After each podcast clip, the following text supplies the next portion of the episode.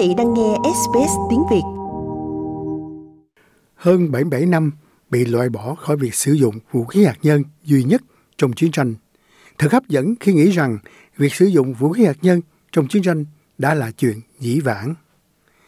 Thế nhưng các nhà tổ chức cuộc họp đầu tiên của những quốc gia thành viên Hiệp ước cấm vũ khí nguyên tử trong tuần này được tổ chức tại thủ đô Vienna của Áo, nhấn mạnh rằng điều này không đúng sự thật. Cơ quan chính yếu làm việc cho mục tiêu này là chiến dịch quốc tế xóa bỏ vũ khí hạt nhân, được gọi tắt là ICAN. Tuyên bố tại hội nghị, Tổng thư ký Liên Hợp Quốc Antonio Guterres nói rằng vũ khí hạt nhân thể hiện điều tồi tệ nhất của nhân loại dưới một số hình thức. Vũ khí nguyên tử là một tai họa toàn cầu, một lời nhắc nhở chết người về việc các quốc gia không có khả năng giải quyết các vấn đề thông qua đối thoại và hợp tác. Những vũ khí này đưa ra những lời hứa hão huyền về an ninh và răn đe, trong khi điều chắc chắn nó là sự hủy diệt, chết chóc và vô tận. Ngày nay điều đáng sợ là những bài học về Hiroshima và Nagasaki đang mờ dần trong ký ức. Viễn cảnh xung đột hạt nhân từng không thể tưởng tượng được nay đã trở lại trong phạm vi có khả năng xảy ra. Chỉ có 9 quốc gia, trong đó có Mỹ, Anh, Nga, Pháp, Trung Quốc, Israel, Bắc Hàn, Ấn Độ và Pakistan được biết là sở hữu vũ khí nguyên tử. Thế nhưng, ông Guterres cho biết mỗi quốc gia có nghĩa vụ phải làm mọi chuyện để ngăn cấm việc phổ biến loại vũ khí đó. Giải trừ quân bị là việc của mỗi người, vì bản thân cuộc sống là việc của mỗi người. Các quyết định mà bạn đưa ra tại cuộc họp này sẽ củng cố vị trí của hiệp ước như một yếu tố thiết yếu của kiến trúc giải trừ vũ khí và không phổ biến vũ khí toàn cầu. Nó hy vọng sẽ thuyết phục được nhiều quốc gia hơn tham gia. Chỉ bằng cách đoàn kết chúng ta mới có thể loại bỏ tai họa này và quay lại việc xây dựng một thế giới tốt đẹp, hòa bình hơn và đáng tin cậy hơn cho tất cả mọi người. Hãy loại bỏ những vũ khí này trước khi chúng loại bỏ chúng ta. Trong khi đó, bà Maria Georgina Valerian có trụ sở tại Guatemala là một thành viên của nhóm điều hành ICANN. Bà nói rằng hiệp ước cấm vũ khí nguyên tử được mở ra để các nước ký vào tại Liên Hợp Quốc ở New York vào năm 2017 đang đạt được động lực trong cuộc vận động.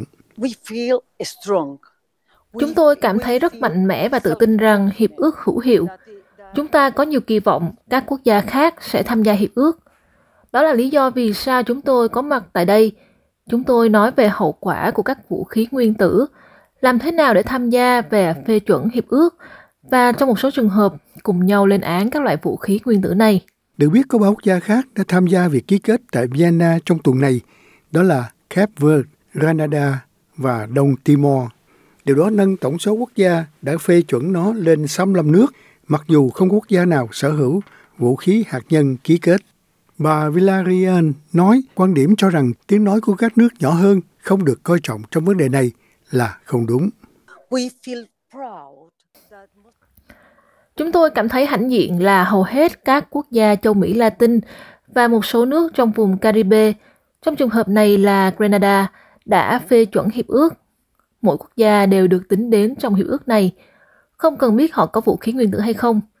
Chúng ta cần mọi nước tham gia vào hiệp ước. Được biết, nước tham dự cuộc họp này với tư cách quan sát viên thông qua dân biểu thuộc hàng ghế sau là bà Susan Templeman. Úc vẫn chưa phải là một bên ký kết hiệp ước. Nhật báo The Guardian đưa tin một nhóm gần 55 cựu viên chức ngoại giao Úc đã viết thư ngỏ cho Thủ tướng Anthony Albanese thúc giục nước Úc phê chuẩn hiệp ước. Đó là điều mà ông Albanese là người ủng hộ trong hàng ngũ đối lập vào năm 2018. Một trọng tâm khác tại cuộc họp này là những người trẻ tuổi. Uzo Chubu Ohajeri, người Nigeria là một phần của phái đoàn thanh niên của sự kiện.